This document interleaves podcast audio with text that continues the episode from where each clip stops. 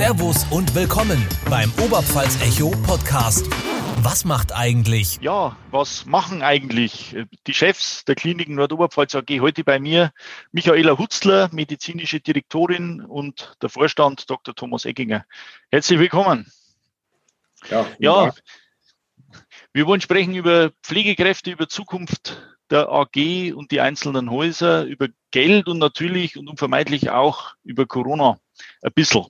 Ähm, Sie beide sind ja jetzt seit Anfang 2020 im Amt, haben, ich sag mal, in einer eh schon schwierigen Phase übernommen und waren dann praktisch noch in der Einarbeitung, als dann auch noch Covid irgendwie plötzlich alles über den Haufen geschmissen hat. Gibt einfacher die Starts, oder? Ja, das kann man so sagen.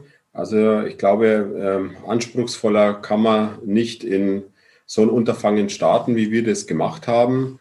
Äh, sowohl, denke ich, die Amtsübernahme der Geschäftsführung jetzt für meine Person oder dann auch der Start von der Frau Hutzler als medizinische Direktorin. Und wir haben ja natürlich, der ist heute nicht dabei, der kaufmännische Direktor, der Herr Gleisner, ist ja dann quasi noch im zweiten Halbjahr dazugekommen. Und wir sozusagen als Triumphirat schauen, dass wir die Geschicke des Unternehmens ähm, so gut wie möglich steuern. Ich glaube, mit ähm, Sanierung, beinahe Insolvenz, äh, dann Finanzierungsvereinbarung schließen äh, und parallel so Corona sind wir bestens ausgelastet. Also mehr kann man, glaube ich, nicht auf einmal erleben. Das, das kann ich mir gut vorstellen. Ähm, Stichwort Corona, wie ist denn die aktuelle Covid-Situation jetzt in den Kliniken? Genau, also die aktuelle Covid-Situation beschreibt sich so, dass wir auf der Normalpflegestation wirklich gut zurechtkommen. Da hat sich die Abläufe eingespielt, die Prozesse eingespielt. Ähm, das ist wirklich sehr gut. Wo wir weiterhin halt die Engpässe haben, sind die Intensivstationen. Hier machen wir tägliche, mehrmalige Besprechungen über die Intensivbettenverteilung. Wir machen OP-Besprechungen, ähm, welche Operationen können stattfinden, die danach ein Intensivbett benötigen. Also auf Intensiv ist die Lage noch angespannt. Was wir aber deutlich bei Covid merken, ist, dass die äh, Bewohner in den Pflegeeinrichtungen geimpft sind. Denn diese Patienten hatten wir sonst immer auf der Normalpflegestation mit Covid und die bleiben jetzt in den Pflegeeinrichtungen. Also das kann man schon sagen. Der erste Erfolg sozusagen bei der Impfung hat getroffen, dass die Bewohner in den Pflegeeinrichtungen nicht mehr so stark an Covid erkranken oder nicht mehr ähm, sozusagen mit Covid ins Krankenhaus müssen. Das merken wir schon deutlich. Okay. Ähm, jetzt ist Covid das eine Thema, aber eigentlich, sage ich mal, geht es ja um den Normalbetrieb, was so außer Covid irgendwie läuft. Wie, wie läuft denn der so? Wie kann ich mir das vorstellen? Ich kann mir denken, dass äh, etliche Operationen, die man irgendwie planen kann, vielleicht verschoben sind, äh, wieder verschoben werden. Oder ist das gar nicht so? Ist das nach, ähm, jetzt haben wir fast ein Jahr Covid, irgendwie ist das mittlerweile eingespielt? Haben die Leute das also ähm, äh, verinnerlicht oder wie ist die, wie ist die Lage? Ja, also wir, wir fahren die Klinik ja seit ein Jahr mit Covid und wir haben einfach wirklich gute Abläufe, die sich etabliert haben. Wir machen ja seit ein Jahr täglich um zwölf den Corona-Krisenstab. Das hat sich so eingespielt. Das ist so ein, ein routinierter Termin geworden, wo wir die ganzen Abläufe besprechen. Und so ist es auch in den Kliniken. Also die Abläufe sind alle eingespielt. Wir haben ähm, die Schutzausrüstung. Das Labor kann die Tests machen, die wir machen müssen, die wir auch hochfahren. Also das hat sich alles eingespielt. Was natürlich ist, ist es Bettenmanagement, das noch sehr stark betroffen ist, weil wir ja sozusagen isolieren müssen. Jetzt kommen zusätzlich die Varianten dazu, die Mutationsvarianten, die wir weiterhin isolieren müssen. Also das Belegungsmanagement, das Bettenmanagement ist noch sehr eingespannt. Ähm, auch die Hygiene ist noch sehr eingespannt um die komplette Kontaktnachverfolgung und die Kommunikation mit dem Gesundheitsamt aufrechtzuerhalten. Ähm, was wir machen weiterhin ist wirklich zweimal am Tag eben die OP-Besprechungen und dann zu schauen, welche Operationen können stattfinden und welche Operationen müssen wir verschieben. Als Belegungsmanagement ist auch am Wochenende da seit einem Jahr, damit wir also wirklich jeden Tag früh, Mittag und Abend schauen, wie können unsere Betten belegt werden, ähm, um äh, ja, eine Auslastung zu schaffen und auch die Patienten gerecht zu werden. Okay, ähm, Sie sagen Kontaktmanagement und Nachverfolgung.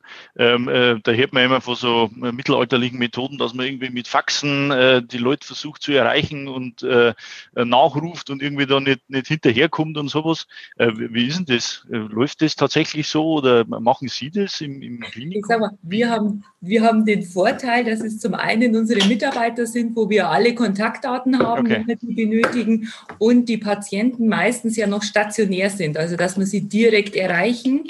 Wenn es aber dann sozusagen in die Entlastung geht und hinterher geht, dann ist es wirklich so, wie Sie es beschrieben haben. Also wir versuchen zu telefonieren. Ähm, vor allem die Altersgruppe, die es meistens betrifft, die haben keine E-Mail-Adresse oder sind meistens so, dass man sie per E-Mail auch erreichen kann, schwer per SMS. Also es ist wirklich, wie Sie sagen, mit Fax, mit Telefon und auch die Kommunikation zum Gesundheitsamt ist da auch mit Fax und Telefon.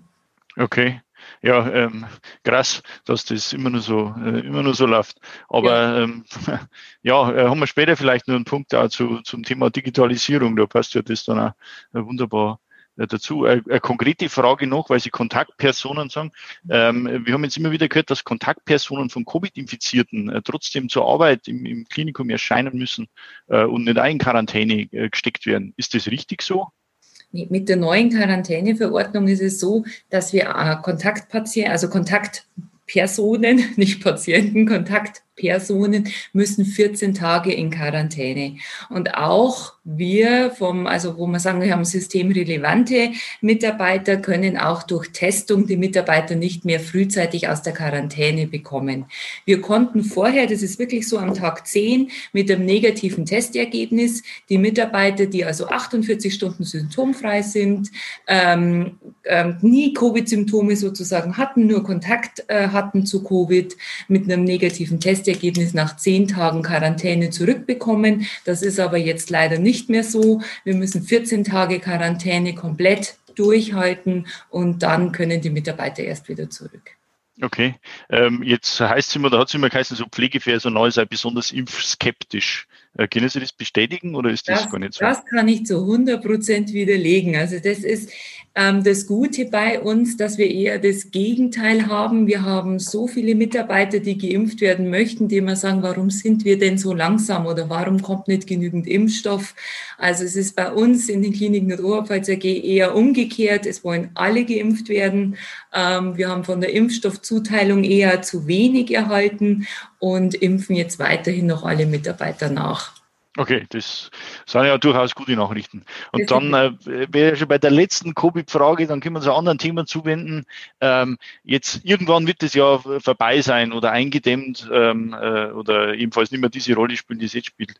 Was wird sich denn nach Covid dauerhaft verändert haben? Was bleibt denn langfristig? Haben Sie da irgendeine Einschätzung? Also langfristig, wir werden Covid nie ganz aus dem Krankenhaus rausbekommen. Also so wie man ähm, die Influenza-Wellen gehabt hat oder ja, haben wir ja dann zusätzlich zur Influenza-Welle jetzt auch immer die Covid-Welle mit dazu.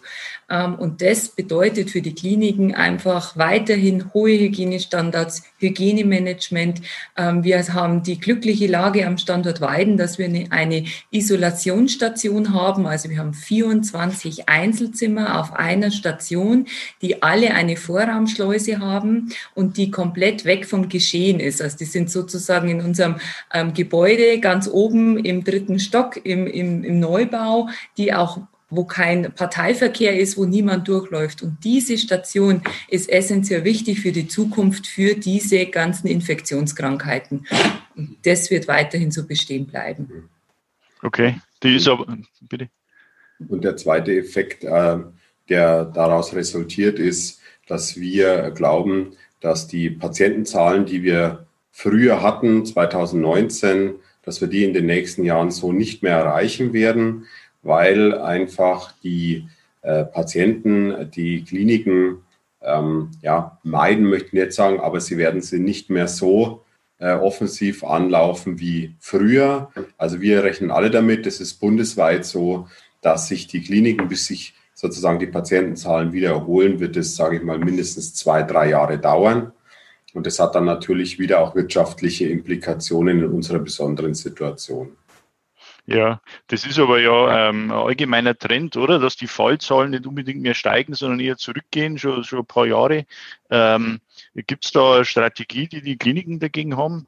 Also wenn die sich durch Corona nur verstärkt, äh, macht es ja umso schlechter. Oder Ambulantisierung oder so passiert halt mehr irgendwie in der Praxis und nicht mehr unbedingt im Klinikum. Das spielt ja da wahrscheinlich auch mit rein.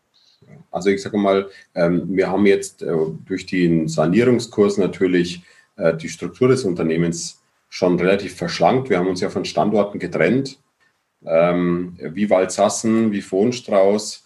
Wir werden auch die Liegenschaften alle veräußern, weil äh, der Aufsichtsrat äh, klar die Order ausgegeben hat, wir machen kein Liegenschafts- oder Verwaltungsmanagement, sondern wir sollen uns nur um die Standorte bemühen, die auch noch in irgendeiner Weise einen klinischen Betrieb haben. Ausgenommen hier Neustadt, da ist ja unser Bildungsstandort. Aber das heißt, wir werden uns, haben uns also strukturell äh, massiv verschlankt äh, und dann auch entsprechend weniger Bettenkapazität. Also wir bauen da ohnehin schon Bettenkapazitäten ab. Und äh, wir glauben auch, dass durch die zunehmende Ambulantisierung und die geringere Verweildauer der Patienten im Krankenhaus ähm, in Summe effektiver gearbeitet werden muss. Also wir müssen mit weniger Personal, mit weniger Kostenstruktur eigentlich mehr leisten als früher. Und das ist natürlich in dem Bereich Krankenhaus, wo wir ohnehin schon eine hohe Arbeitsverdichtung haben, noch, noch mal ein Pfund obendrauf. Und das ist natürlich nicht gerade spaßfördernd, äh, das den Mitarbeitern klarzumachen. Bitte legt jetzt noch mal ein Brikett auf, weil es wird die Zukunft nicht mehr anders, in Zukunft nicht mehr anders gehen. Ähm, gleichzeitig müssen wir aber den Spagat gehen. Es hilft ja nichts. Letztendlich wollen wir ja auch äh, wirtschaftlich überleben. Ja, ähm, ist da in Richtung ambulantes OP-Zentrum oder sowas, gibt es da Überlegungen? Also grundsätzlich, sage ich mal, stellen wir momentan alle Strukturen auf den Prüfstand. Äh, es wird alles äh, überdacht und äh, natürlich müssen wir uns dem Thema ambulanten Operationen besonders annehmen, aber wir müssen uns überhaupt im ambulanten Bereich noch einmal intensiv annehmen. Da wird es viele Veränderungen geben. Aber das sind wir aktuell. Jetzt haben wir, sage ich mal, das letzte Jahr extrem viel für die Finanzierung, für die Rettung des Unternehmens gearbeitet, plus Covid. Und jetzt geht es eigentlich neben den Sanierungsmaßnahmen auch darum, diese Zukunftsstrategien äh, zu erarbeiten. Wir haben da, glaube ich, sehr gut vorgearbeitet, aber es ist noch nichts so, dass ich Ihnen jetzt sagen könnte, ja, genau da und dort wird dann das OP-Zentrum stehen oder so. Also so weit sind wir noch nicht. Ja, Jetzt hat sich ja bei den Eigentümern der Kliniken einiges getan in den letzten, im letzten Jahr eigentlich. Die drei Kreise beziehungsweise die Stadt Weiden, Tischenreuth und Neustadt sind ja jetzt gleichberechtigte, gleichberechtigte Aktionäre jeweils mit einem Drittel und haben auch die Wichtigkeit und die Bedeutung der Kliniken für die Gesundheitsversorgung äh, betont und auch finanziell betont und haben da etliche Millionen äh, locker gemacht, sage ich mal. Ähm, passt die finanzielle Ausstattung jetzt für die Kliniken aus Ihrer Sicht? Also grundsätzlich das Paket, was wir geschnürt haben, ist ja ähm, auch begleitet worden von einer sehr, sehr großen äh, Wirtschaftsprüfungsgesellschaft in Berlin, die auch auf Restrukturierung sehr spezialisiert ist. Äh, und wir haben im Prinzip ähm, das gemeinsam erarbeitet. Und das ist ein sehr, sage ich mal, solides Konzept gewesen. Da sind keine Wolkenkuckucksheime gebaut worden oder wie auch immer. Es war ein sehr realistisches Konzept. Und von dem her glauben wir, dass zum Stand Mitte letzten Jahres das ein sehr gutes äh, Paket war, das auch realistisch war. Das Einzige, was uns halt reinkrätscht, ist Corona. Ansonsten, sage ich mal, sind wir in Summe oder wären wir in Summe damit, glaube ich, ganz vernünftig äh, ausgestattet und haben auch wirklich eine gute Zukunftschance und Perspektive. Und äh, das, was uns beschäftigen wird in dem Jahr, ist, wie, wie wird Corona weiter verlaufen? Wie werden die Corona-Auswirkungen und Folgen sein? Und wie wird sich das am Ende wirtschaftlich auswirken? Ähm, und das müssen wir dann bewerten und abgleichen mit unserem Sanierungsweg und dann schauen, hat es gravierende Auswirkungen und wenn ja, wie geht man damit um? Für uns natürlich aber als Führungsteam ist extrem wichtig, ähm, dass wir so eine hohe Transparenz mittlerweile haben im Unternehmen, auch in den Zahlen, dass wir ganz klar unterscheiden können, ist es jetzt ein Thema äh, Corona und Folge oder ist es ein Thema, dass Sanierung nicht funktioniert? Und da können wir ganz klar sagen, Sanierung funktioniert. Unsere Sanierungsprojekte sind zum größten Teil alle auf grün. Das läuft wirklich gut. Da zieht jeder am gleichen Strang und Vollgas voraus. Und Corona müssen wir halt separat behandeln. Das weiß aber auch der Aufsichtsrat. Und äh, von der Seite her sind wir zuversichtlich, dass wir unseren Weg auch weitergehen können. Ja, jetzt wenn man, wie Sie sagen, Corona quasi mal ausklammert als finanzieller Sonderfaktor oder sowas. Ähm, es gibt ja auch noch die politischen Rahmenbedingungen, die ja äh, Ihnen wahrscheinlich ähm, ja, enorm äh, viele Auswirkungen haben. Ähm, ist es da überhaupt möglich, jetzt für so ein Haus wie die Kliniken und Oberpfalz, ähm, wenn man davon ausgeht, dass die Sanierungen irgendwann umgesetzt sind und die Struktur hat, kann man da überhaupt langfristig schwarze Zahlen schreiben oder wird es so sein müssen, dass halt die Träger oder die Aktionäre ähm, quasi immer irgendwie mit einem Defizit rechnen müssen. Jetzt auf mittelfristig, langfristig vielleicht gesagt. Also zum aktuellen Stand, äh, wie gesagt, des letzten Jahres war es so, dass wir alle der Überzeugung äh, gewesen sind, dass äh, es realistisch erscheint, wieder in einen positiven Bereich zu kommen. Ähm, das beweisen auch andere ähm, Kliniken und Klinikverbünde, dass sowas möglich ist. Natürlich sind die Rahmenbedingungen wirklich sehr unbequem brauchen wir nicht drüber reden. Aber zum Stand damals äh, haben wir es als realistisch angesehen. Die Karten werden natürlich durch Covid komplett neu gemischt.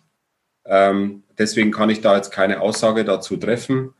Aber ich glaube, für unsere Gesellschafter ähm, ist es wichtig, dass sie diese Zahlentransparenz ins Unternehmen haben jetzt, dass sie äh, mehr Einblick erhalten als früher, dass sie nachvollziehen können im Detail, wo drückt der Schuh oder wo läuft's gut.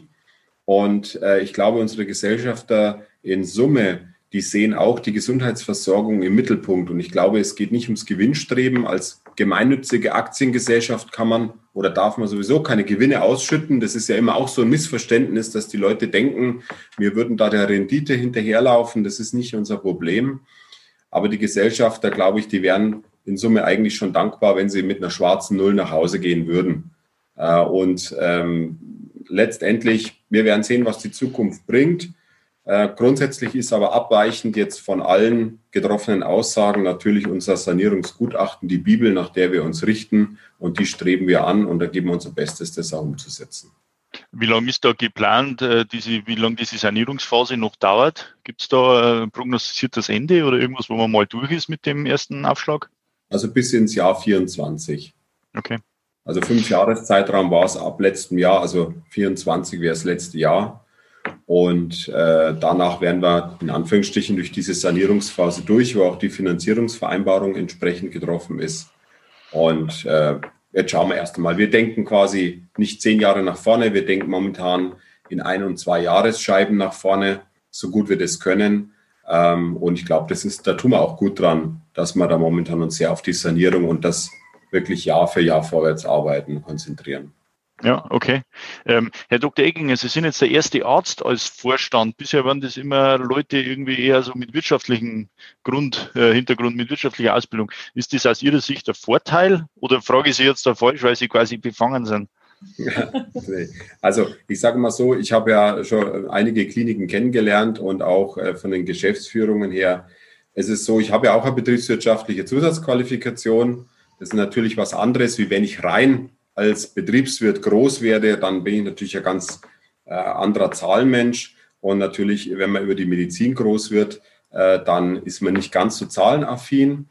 Aber der Vorteil ist, das betrifft ja für die Frau auch zu, dass wir beide vom Fach sind, viele Jahre auch in verantwortlichen Positionen gearbeitet haben. Wir kennen Krankenhaus und wissen, wie es funktioniert, auch wie die Menschen und äh, die Hierarchien funktionieren und können gleichzeitig auch mit Zahlen umgehen. Und wir haben jetzt im ersten Jahr oder in den ersten 14 Monaten die Erfahrung gemacht, dass das sehr, sehr gut funktioniert. Und wir haben natürlich aber auch einen starken kaufmännischen Direktor, der wirklich ein Zahlenmensch ist, mit dem wir aber gut harmonieren. Und unser Motto, unsere Philosophie ist, wir wollen Medizin äh, auch ökonomisch möglich machen.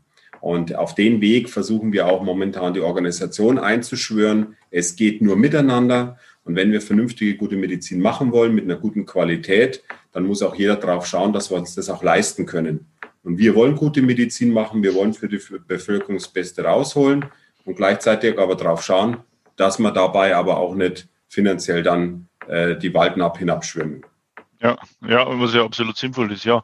Ähm, jetzt hat sich Ihr beider Arbeitsalltag wahrscheinlich äh, krass verändert, seit Sie in der Führung äh, der Kliniken äh, tätig sind, kann ich mir vorstellen.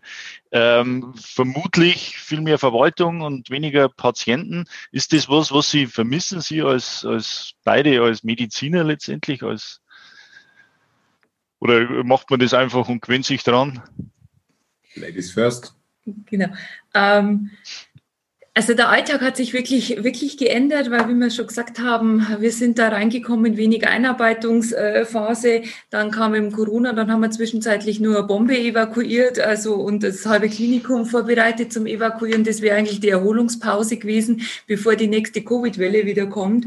Und man ist, also ich bin mit Herz und Verstand so bei der Arbeit dabei und nehme jeden Tag diese ganzen neuen Herausforderungen auf, weil ich das Ziel sehe und das Ziel ist, wir sind ein super super Arbeitgeber, wir sind attraktiv, wir können die Gesundheitsversorgung in der Region ähm, stabilisieren. Und das ist so im Fokus im, im täglichen Arbeiten und auch in der Zielstruktur, dass es ähm, ähm, ja, die Patienten einem sozusagen in dem Augenblick nicht mehr fehlen. Schlimm ist es für mich, bin ich ganz ehrlich, wenn ich rübergehe in die Kinderklinik, weil ich ja in der Kinderklinik lange Jahre gearbeitet habe und dann so auf der Station stehe und das Ganze wieder sehe, da denkt man sich dann schon, ach wie schön. Aber sobald man dann wieder auf seinem Sessel sitzt, in seiner Funktion ist, hat man einfach einen ganz anderen Fokus.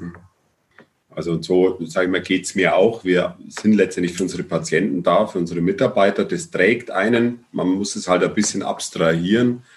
Aber ähm, wir sind schon mit dem Herz sehr äh, bei den Patienten, bei den Mitarbeitern, auch wenn man natürlich nie viel genug bei ihnen sein kann, wenn wir sehr viel durch Covid und die ganze schwierige Situation häufig in unseren Büros gefangen sind.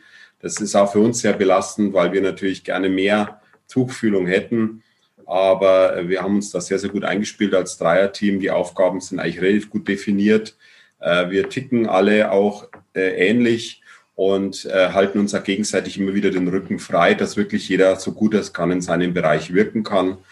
Und das ist schon eigentlich eine Führungsphilosophie und auch eine Arbeits- und Unternehmenskultur, die wir wirklich leben und pflegen. Und das müssen wir, das wünschen wir uns, dass wir das schaffen in den nächsten drei, vier, fünf Jahren, dass das durchsickert ins Unternehmen, weil es ist einfach schön im Team zu arbeiten und gemeinsam miteinander zu arbeiten. Heißt aber nicht, muss man auch immer sagen, dass wir uns alle nur auf die Schultern klopfen und streicheln, sondern da geht es oft auch um harte Entscheidungen. Da muss gerungen werden, da muss gestritten werden. Das ist auch immer nicht ganz so einfach.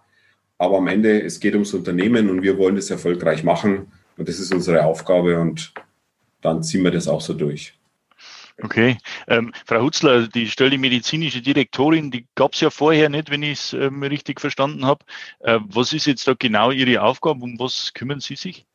Genau, also ich vereine sozusagen die beiden Berufsgruppen, die direkt am Patienten arbeiten. Also Arzt und Pflege sind abgebildet in der medizinischen Direktion.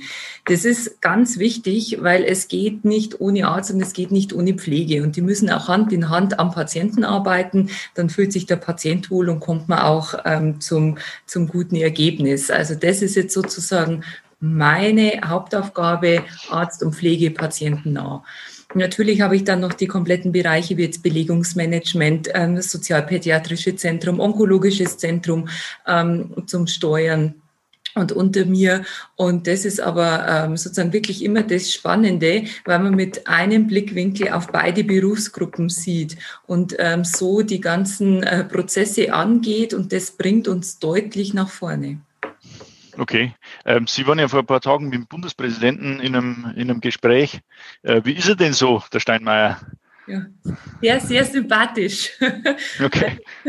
Wirklich. Ähm, er war gut informiert, ähm, war ein sehr angenehmes Gespräch. Er war pünktlich, er hat sich Zeit gelassen, er hat sogar überzogen, weil er noch ein paar ähm, Fragen hatte. War ein sehr guter Termin. Okay, jetzt ist die AG ist ja einer der größten oder vielleicht der größte Arbeitgeber in der Region. Wie, wie viele Mitarbeiter sind es? Irgendwas 3000? Ungefähr 3000 Köpfe. Genau. Ähm, wie schwierig ist es denn, gutes Personal zu finden? Ist das in Bereichen Pflege, Ärzteschaft verschieden oder ist überall das gleiche Thema? Grundsätzlich ist der Fachkräftemangel da und der wird auch weiter zunehmen. Und es ist auch für uns, sage ich mal, immer eine Herausforderung, äh, unsere Fachkräfte, sage ich mal, von der Quote her zu halten. Wir haben natürlich schon, die Frau Rutz hat schon angesprochen, einerseits einen guten Ruf als Arbeitgeber. Äh, das, das ist schon was, wo wir auch merken, dass viele, die mal gegangen sind, weil sie gedacht haben, woanders ist besser, da kommen nicht wenige wieder zurück, weil sie eigentlich sagen, Mensch, ist eigentlich doch äh, hier ganz gut äh, und auch besser als woanders. Wir haben natürlich auch unsere, unsere Ausfahrt- und Weiterbildungsakademie, wo wir Nachwuchs ähm, selber ausbilden. Das ist, glaube ich, auch eine sehr, sehr wichtige ähm, Thematik.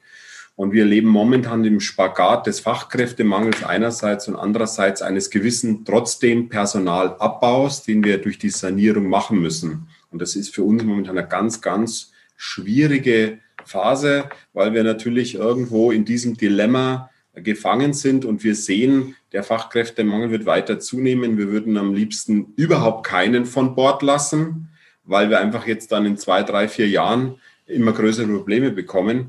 Nur da sind wir halt dem wirtschaftlichen Diktat momentan unterworfen. Das, das funktioniert nicht. Aber im Großen und Ganzen, äh, sage ich mal, ist es für uns äh, genauso wie für andere Kliniken eine Herausforderung, an Fachkräfte auch zu kommen. Vielleicht möchtest du noch mal was dazu sagen. Genau, also ganz, ganz wichtig ist, dass wir selbst ausbilden, also Pflegekräfte selbst am Standort äh, in Neustadt ausbilden. Ähm, dadurch ähm, generieren wir sozusagen immer wieder unsere Pflegekräfte, die wir wirklich brauchen. Ähm, es ist auch die neue Ausbildung jetzt in der Pflege ins Leben gerufen, also die jetzt ähm, letztes Jahr im September gestartet haben. Die schließen dann mit dem Beruf Pflegefachmann, Pflegefachfrau ab ähm, heißen also nicht mehr Krankenschwester oder Gesundheits- und Krankenpflegerin, sondern Pflegefachmann, Pflegefachfrau. Und da ist es wichtig, diesen Beruf auch weiterhin attraktiv zu halten und in Neustadt ähm, selbst Pflegekräfte auszubilden. Das ist ganz essentiell und wichtig. Und so können wir immer unseren Nachwuchs in der Pflege generieren. Okay.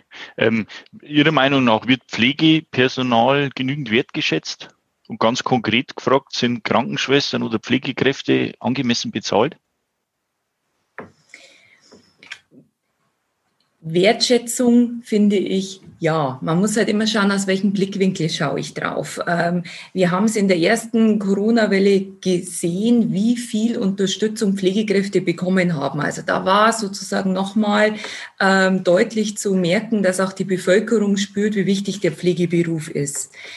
Ähm, selbstverständlich hätten wir es gerne, ich sage ich mal ehrlich, so wie in den Staaten, da hat ja die Nurse einen deutlich höheren Stellenwert. Deshalb bin ich persönlich, also wirklich meine persönliche Meinung mit der neuen Ausbildung, wo ich gerade erwähnt habe, dass man dann abschließt mit Pflegefachmann, Pflegefachfrau, unglücklich, weil das nicht so diesen, diese, diese Wertschätzung bringt, die eigentlich der Beruf verdient hat. Also wir bräuchten da schon mal sozusagen einen anderen Titel ähm, als Pflegefachmann, Pflegefachfrau. Und dann ist die, die Wertschätzung schon groß im Beruf. Also ich denke auch, und die Frage ist letztendlich, ähm, wie wird Wertschätzung definiert? Und das kennen Sie sicherlich ja auch. Wertschätzung interpretiert jeder anders. Der eine sagt, für mich ist mehr Geld Wertschätzung. Der andere sagt, für mich wäre Wertschätzung, wenn die Frau Hutzler jeden Tag einmal vorbeikommt und mit mir zehn Minuten redet. Also es hat jeder einen anderen, einen anderen äh, Blick auf das Thema Wertschätzung. Und äh, wir definieren für uns Wertschätzung momentan, dass wir versuchen, so viel, ähm, äh, sage ich mal, an, an Arbeitskräften in unserem Unternehmen zu behalten, wie es sinnvoll ist und auch möglich ist. Also der Erhalt unseres Arbeitgebers, Klinik Nordpfalz AG. Das ist für uns ein großer Teil an Wertschätzung, dass wir uns dafür jeden Tag engagieren. Und wir möchten natürlich auch unsere Führungskultur verändern, weil wir glauben, dass wir dann auch Wertschätzung mehr leben und transportieren können. Und ähm, man darf halt auch nicht verwechseln, wenn man auch manchmal Anordnungen treffen muss oder auch wenn es mal harte Entscheidungen gibt, dann heißt es ja nicht immer nur, weil ich nicht gerade das kriege, was ich will, ich werde wenig wertgeschätzt. Also man muss immer ein bisschen aufpassen, so wie die Frau so sagt, welche Perspektive betrachte ich es. Wir, das kann man ganz klar sagen, sind unendlich dankbar für das, was unsere Mitarbeiter leisten, für das, was sie das letzte, seit wir sozusagen am, am Ruder sind, äh, mit Corona, mit allem, mit Sanierung, wie sehr das auch mitgetragen wird, wie sie das unterstützen und auch wie geduldig sie das ertragen, weil natürlich durch Corona haben wir in vielen Bereichen erhebliche Verzögerungen in der Umsetzung von Themen, die wir eigentlich anschieben wollten, was halt einfach jetzt momentan noch nicht geht. Aber äh, sie machen das mit, sie sind geduldig und sie geben jeden Tag weiter ihr Bestes. Also wir sind wirklich sehr, sehr dankbar, dass, äh, dass unsere Mitarbeiter so drauf sind, so gut drauf sind, wie sie sind. Okay, ähm, jetzt äh, sind die Kliniken in Weiden oder auch Tirschenreuth ja nicht im luftleeren Raum irgendwie, sondern es gibt ja außenrum eine ganze Latte Unikliniken in Regensburg, Nürnberg, äh, Bayreuth, äh, Amberg, Marktredwitz gibt's noch, also ähm, eine ganze Latte. Wie, wie will man sich denn da positionieren oder abheben äh, von den anderen? Also grundsätzlich glaube ich, sind wir als Kliniken Oberpfalz gut aufgestellt. Also ich glaube, da brauchen wir uns jetzt erstmal äh, keine Sorgen machen. Ich denke, was wir für ein medizinisches Spektrum anbieten, von der Grund- und Regelversorgung bis in die Schwerpunktversorgung, auch unser Reha-Angebot in der geriatrischen Reha. Also ich glaube, das kann sich sehen lassen. Und in dieser, ja, was soll ich sagen, geballten Kompetenz und in diesem Umfang haben wir in unserer Region nicht wirklich große Konkurrenz, weil wir natürlich als Verbund auch schon sehr stark sind. Und äh, unser Schwerpunktversorger inhaltlich ist ja sehr an der Maximalversorgung orientiert. Also bis auf die Herzchirurgie haben wir eigentlich alles, was ein Maximalversorger auch auszeichnet. Das heißt, das medizinische qualitative Angebot ist sehr, sehr gut. Und äh, deswegen haben wir jetzt nicht wirklich Angst vor Konkurrenz. Und wir leben ja auch deswegen mit unseren Nachbarkliniken eigentlich in einer, wie soll ich sagen, in einer guten Kooperation. Mit Amberg haben wir ja eine sehr intensive Kooperation ähm, und das funktioniert eigentlich recht gut in den Bereichen, äh, wo wir miteinander kooperieren. Und ansonsten versuchen wir friedlich miteinander und fair umzugehen. Und auch nach Marktredwitz oben haben wir gute Verbindungen. Wir haben das gemeinsame Brustzentrum. Also auch da versuchen wir ähm, einfach vernünftig miteinander umzugehen und nicht gegenseitig äh, uns das Leben schwer zu machen. Mit der Universitätsmedizin in den Bereichen, die wir nicht anbieten, konkurrieren wir nicht. Das ist für uns auch keine Konkurrenz. Da kooperieren wir auch gut mit Regensburg, natürlich insbesondere eine gute Kooperation. Das funktioniert auch hervorragend. Ähm, wir werden auch nie mit einer Universität konkurrieren können. Das wäre aussichtslos. Wo wir, sage ich einmal, was wir so ein bisschen auf dem Schirm haben müssen als Kliniken in unserer Region und äh, da dürfen wir uns auch nicht gegeneinander stellen, sondern müssen miteinander arbeiten. Das ist der gemeinsame Bundesausschuss mit seinen Strukturvorgaben. Mindestmengen möchte ich nur mal als ein Beispiel erwähnen. Wenn natürlich Mindestmengenregelungen immer mehr Einzug halten, dann müssen wir als Kliniken miteinander reden. Wie können wir die Mindestmengen in unserer Region abbilden?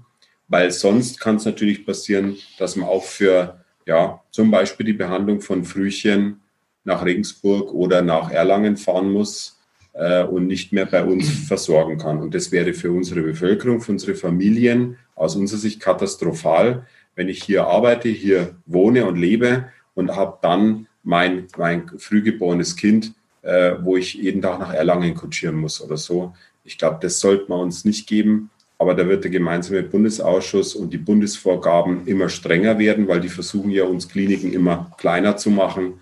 Und äh, da müssen wir versuchen, gegen Strom zu schwimmen. Und das werden wir nur gemeinsam mit unseren benachbarten Kliniken schaffen. Ähm, Sie haben die Zusammenarbeit mit Amberg insbesondere angesprochen. Da war ja einmal so Fusion irgendwie vielleicht im Raum gestanden.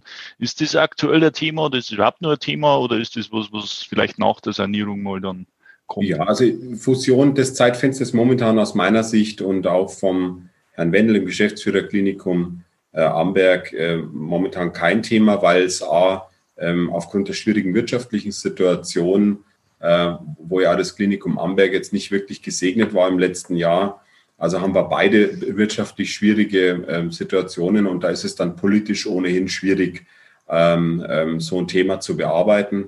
Das eigentliche Thema dahinter ist aber, dass es kartellrechtlich für kommunale Kliniken zum damaligen Zeitpunkt, als noch der Herr Götz äh, hier Vorstand war und der Herr Wendel und der Herr Götz versucht haben, das kartellrechtlich hinzubekommen, äh, die kartellrechtlichen Hürden so hoch waren, dass das nicht möglich war. Das Kartellrecht wird sich jetzt ein bisschen verändern, weil man will ja politisch, dass wir kooperieren können, aber das ist aktuell ein Thema, was jetzt nicht bearbeitbar ist im Moment, ist aber nicht vom Tisch, aber momentan nicht bearbeitbar. Ja, Verstehe. Ähm, jetzt gibt es ja noch die Klinik in Erbendorf. Äh, wie ist denn da der Plan? Gibt es da Sanierung, vielleicht ein Neubau? Verlegt man das nach Tirschenreuth? Also wir beschäftigen uns mit diesem Thema in diesem Jahr. So haben wir das mit dem Aufsichtsrat äh, besprochen und werden eine Idee entwickeln, wie wir damit umgehen. Erbendorf muss saniert werden. Ähm, die Frage ist, wie geht man damit um? Macht man Neubau? Saniert man im Bestand äh, oder auch nicht? Zentralisiert man das Spektrum weiterhin? Das sind die Fragen, die Sie auch ja angesprochen haben. All die Gedanken beschäftigen uns und wir werden unvoreingenommen alles prüfen und dann dem Aufsichtsrat Vorschläge unterbreiten. De facto entschieden ist weder auf der Vorstands- noch auf der Aufsichtsratsebene irgendwas. Da sind wir noch nicht so weit. Okay. Was uns, was uns wichtig ist, ist das medizinische Spektrum. Also wir sehen schon, dass unsere geriatrische Reha-Klinik ein äh, großes Patientenaufkommen hat und das ist uns jetzt in erster Linie schon wichtig, dass man dieses äh, Patientengut auf jeden Fall bei uns in der AG ähm, sozusagen weiterhin versorgen kann. Okay, was sind für Tirschenreuth und für Weiden dann die nächsten, also für die beiden Standorte jetzt äh, konkret die nächsten Schritte? Gibt es da was, was kommen wird? Ja, aktuell ist es so, dass es hatte schon im letzten Jahr der Herr Professor Dietl mit der allgemeinen Viszeral- und Thoraxchirurgie auch standortübergreifend diese äh, Klinik in Tirschenreuth quasi übernommen. Äh, wir haben zu Beginn des Jahres das Gleiche jetzt für unsere Klinik für Unfallchirurgie und Orthopädie mit dem Herrn Dr. Neubaugarzke begonnen. Also das ist jetzt die zweite Klinik in Tirschenreuth, die standortübergreifend betrieben wird.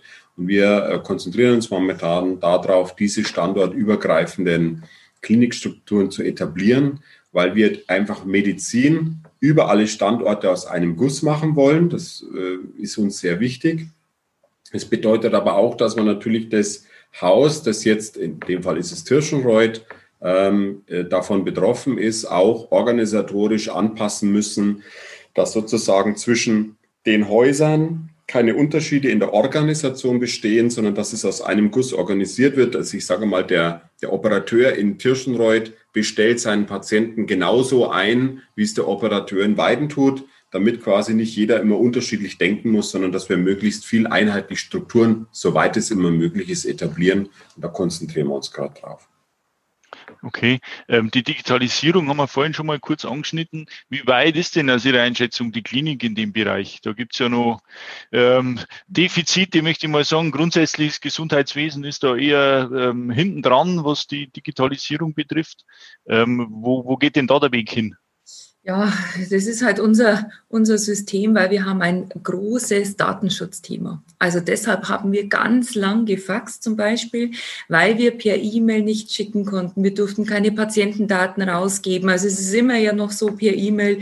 Wir brauchen erst das System einer verschlüsselten E-Mail und, und, und. Also wir sind da auch schon im Gesundheitswesen in bestimmten Zwängen. Also einmal groß der Datenschutz, der uns einfach bestimmte Medien nicht verwenden lässt das hindert uns noch sehr. Und deshalb kommt ja jetzt dann vom Bund die Regelung über eine elektronische Patientenakte, ähm, die ja dann sozusagen deutschlandweit ausgerollt wird, wo auch die Datenschutzbeauftragten von Anfang an dabei sind. Und dann können wir da einfach viel, viel leichter aufsetzen. Was wir am Standort Weiden schon haben, ist also eine Intensivstation mit einem kompletten PDMS-System, also Patientendatenmanagementsystem, ähm, komplett ausgestattet. Und das ist also schon mal ein sehr, sehr, sehr, sehr großer Erfolg. Ähm, es erleichtert sozusagen das Arbeiten damit. Die Pflegekräfte können direkt am Bett, haben die eine Tastatur, können da ihre Dokumentation machen. Gleichzeitig kann der Arzt im Arztzimmer den, den Patienten aufrufen und ähm, auch ich, wenn jetzt sozusagen gucken will, wie läuft auf der Station, wie viele beatmete Patienten haben, kann zusätzlich von meinem Büro da auch noch mit drauf schauen. Und es ist nicht mehr so, ich brauche eine Papierkurve, Akte. Da laufen auch die Beatmungsparameter gleichzeitig rein. Also ich, wenn ein Beatmungsgerät ähm, einen Knopf drücke, wird es automatisch in dem System hinterlegt und gespeichert und ich muss das nur validieren. Also so haben wir es auf einer Intensivstation schon, jetzt am Standort Weiden. Und das ist jetzt unser Ziel, das flächendeckend über alle Intensivstationen bei uns auszurollen. Das wären also die nächsten ähm, Schritte, die wir, die wir machen und zusätzlich natürlich gucken, was kommt vom Bund, was müssen wir mit der elektronischen Akte ähm, ähm, umsetzen, welche Kartenlesegeräte braucht man, wie gibt es dann eine Gesundheits-App, wo der Patient alle Daten hinleitet. Also da sind wir natürlich so vom Bund noch ein bisschen, bisschen abhängig. Aber in unserer Klinik ähm, haben wir das Datenmanagementsystem und in, auf den Normalpflegestationen haben wir auch ähm, die elektronische Patientenkurve. Also die Pflegekräfte haben einen Laptop auf einem Wagen stehen und können mit dem Wagen von Zimmer zu Zimmer fahren und hier auch die Dokumentation machen, während auch im Arztzimmer der Arzt trotzdem auf den Patienten zugreifen kann. Also dies, diese zwei Systeme sind wirklich für die Berufsgruppen Arzt und Pflege sehr wichtig und Gold wert und die haben wir sehr gut umgesetzt und wird auch sehr gut verwendet. Okay, also wird ausgebaut und passiert. Genau. Ja, und im Verhältnis, sage ich mal, oder im Vergleich zu anderen Kliniken wissen wir, dass wir da schon relativ weit sind. Äh, da haben wir schon frühzeitig in die Richtung investiert. Ähm, gleichzeitig ist halt so, dass die Dynamik in dem Bereich IT so groß ist, wissen Sie ja auch, ähm, da kann man gar nicht schnell genug äh, hinterherkommen, wie die Entwicklung immer läuft. Aber ich glaube im Großen und Ganzen, wir wissen, wo wir dahin wollen. Wir sind eigentlich da schon recht weit und wir verfolgen das dann konsequent weiter. Okay. Ich finde es immer lustig, wenn das Fax so genannt wird als Datenschutz, Heiligtum oder so. Ich habe schon Laborberichte von irgendwelchen Leuten gefaxt gekriegt, die mir gar nicht gehören. Also, ähm, aber gut, das ist ein anderes Thema. Genau. Werden wir nicht lösen hier heute. Ja. Ähm, zum Schluss vielleicht noch zwei, zwei ähm, allgemeinere Fragen. So ganz global betrachtet jetzt für, für den ganzen Klinikenverbund, was sind denn die größten Herausforderungen jetzt der nächsten fünf oder vielleicht zehn Jahre, wenn man mal erlaubt, so weit zu schauen? Also ich glaube, wir stehen ähm, im Gesundheitswesen vor äh, einem großen Umbruch. Wir haben einerseits die bundespolitische Strömung ganz klar mit viel weniger Kliniken auszukommen. Wir haben ja in Europa, also wenn man Deutschland in Europa betrachtet, sind wir an Platz zwei der Gesundheitsausgaben in Europa. Also wir sind da fast an der Spitze. Und bundespolitisch betrachtet müssen die Gesundheitsausgaben runter, weil wir gleichzeitig auch keine ähm, zum Beispiel Verbesserung der Sterblichkeit in Deutschland beobachten. Also wir geben das zweitmeiste Geld aus in Europa und trotzdem ist unsere Mortalität nicht niedriger. Und deswegen ist der Bundestrend, das ist jetzt natürlich sehr vereinfacht, aber das ist der Bundestrend zu sagen, okay, dann kann man sicherlich mit weniger Kliniken höher spezialisiert äh, die Kosten eindämmen und man kann dann natürlich auch ähm, die Patienten besser behandeln, weil Kliniken, die größer sind, die mehr Fallzahl haben von einer Diagnose zum Beispiel, können das auch besser behandeln. Und, das ist das dritte Scheinargument, natürlich weniger Kliniken, dann verteilen sich die Fachkräfte auch auf weniger Kliniken und damit kann natürlich den Fachkräftemangel auch gut entgegenwirken. Also das sind so die drei großen Punkte, die ja bundespolitisch den, den Treiber darstellen. Und das heißt also, wir werden uns darauf einstellen müssen, dass wir als Kliniken uns so aufstellen, dass wir sehr attraktiv sind für unsere Bevölkerung, dass möglichst viele Menschen aus unserer Region auch zu uns kommen und uns vertrauen dass wir uns sehr effizient und schlank aufstellen müssen, organisatorisch mit einer sehr guten Kostenstruktur, ein großes Angebot, ein gutes Angebot darstellen und äh, gleichzeitig den ambulanten Bereich deutlich aufbauen, weil die Ambulantisierung der Medizin, das hat auch wieder was mit Kostenreduktion äh, zu tun im Bundestrend, wird wie in anderen europäischen Ländern schon üblich weiter zunehmen. Also zum Beispiel in Frankreich können Sie sich die Hüftendoprothese per ambulante Operation einbauen lassen. Da gehen sie früh hin, kriegen die Hüfte und gehen abends wieder heim oder am nächsten Tag heim. Bei uns liegen die Leute halt noch ein paar Tage. Und das, glaube ich, wird die, die ganz, ganz große Herausforderung für uns, uns da so gut und effektiv aufzustellen, dass wir das hinbekommen. Jawohl, ähm, wäre ich bei meiner letzten Frage an Sie beide, wenn Sie jeweils einen Wunsch frei hätten, was wäre das? Okay. Schwierige Frage. Ja. Ein Wunsch. Ich habe so viele. Jetzt muss, ich, jetzt muss ich den besten rausholen. Einer, einer. Also ich, ich, ich sage mal so, ich, hätte, ich, ich würde den zwei teilen.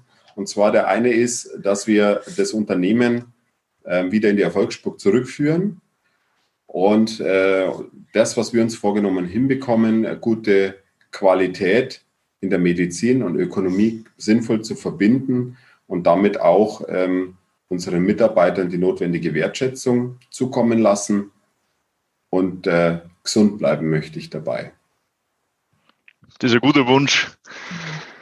Ja, auch, dass das der, der ganze Einsatz, den wir, den wir bringen, also auch, äh, wie gesagt, persönlich bringen, dass das einfach belohnt wird. Und das ist eigentlich das, das Größte. Und das ist eben mit unseren vorgegebenen äh, Strukturen ans Ziel zu kommen und das Unternehmen so aufzustellen, dass es lang ein attraktiver Arbeitgeber ist.